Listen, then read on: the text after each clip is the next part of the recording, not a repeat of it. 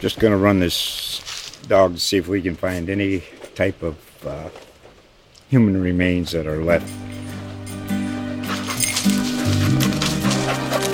Listen to Where Secrets Go to Die The Disappearance of Derek Hennigan. From the Detroit Free Press, a new podcast set in the woods of Michigan's Upper Peninsula. Available on Apple, Spotify, Freep.com, or wherever you get your podcasts.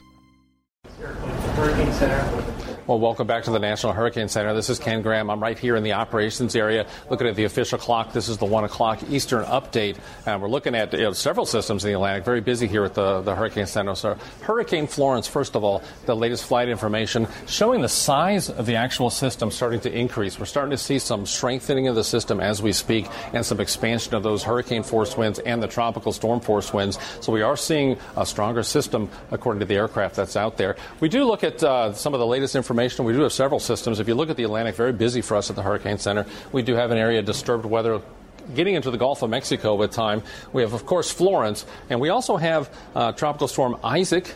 We look at Hurricane Helene. There's a lot of different systems that, that we are looking at currently. Let's take a look at the latest information with uh, Tropical Storm um, Isaac.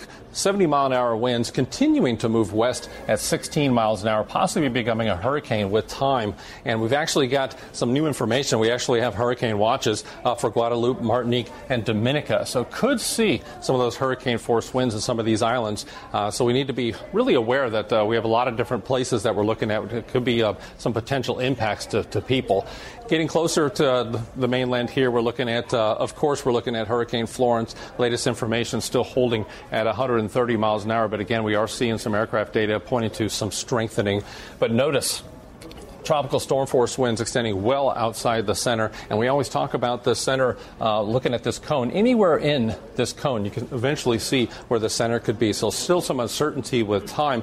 But look, look how close some of these forecast points are. And that, that really is 48 hours. We're not moving very much once we make it inland. And that's going to compound some of the issues that we have associated with this system. One of those issues is rainfall. And we're looking at some large amounts. We're forecasting 15 to 20 miles, uh, 20 uh, inches of rain, which is absolutely incredible. Miles and miles inland. And in fact, some places could see 30 inches of rain, which is absolutely uh, catastrophic in some areas. So just because you're not along the coast doesn't mean you can't get some big impacts from Florence encompassing much of Virginia and also North Carolina. So well inland, and a lot of the terrain. Some of this, uh, some of this rainfall could be definitely devastating with time. One of the other big factors we have when we talk about is the storm surge. So as a result, we have a storm surge watch up for much of the South Carolina coast, all the way up to the North Carolina Virginia border.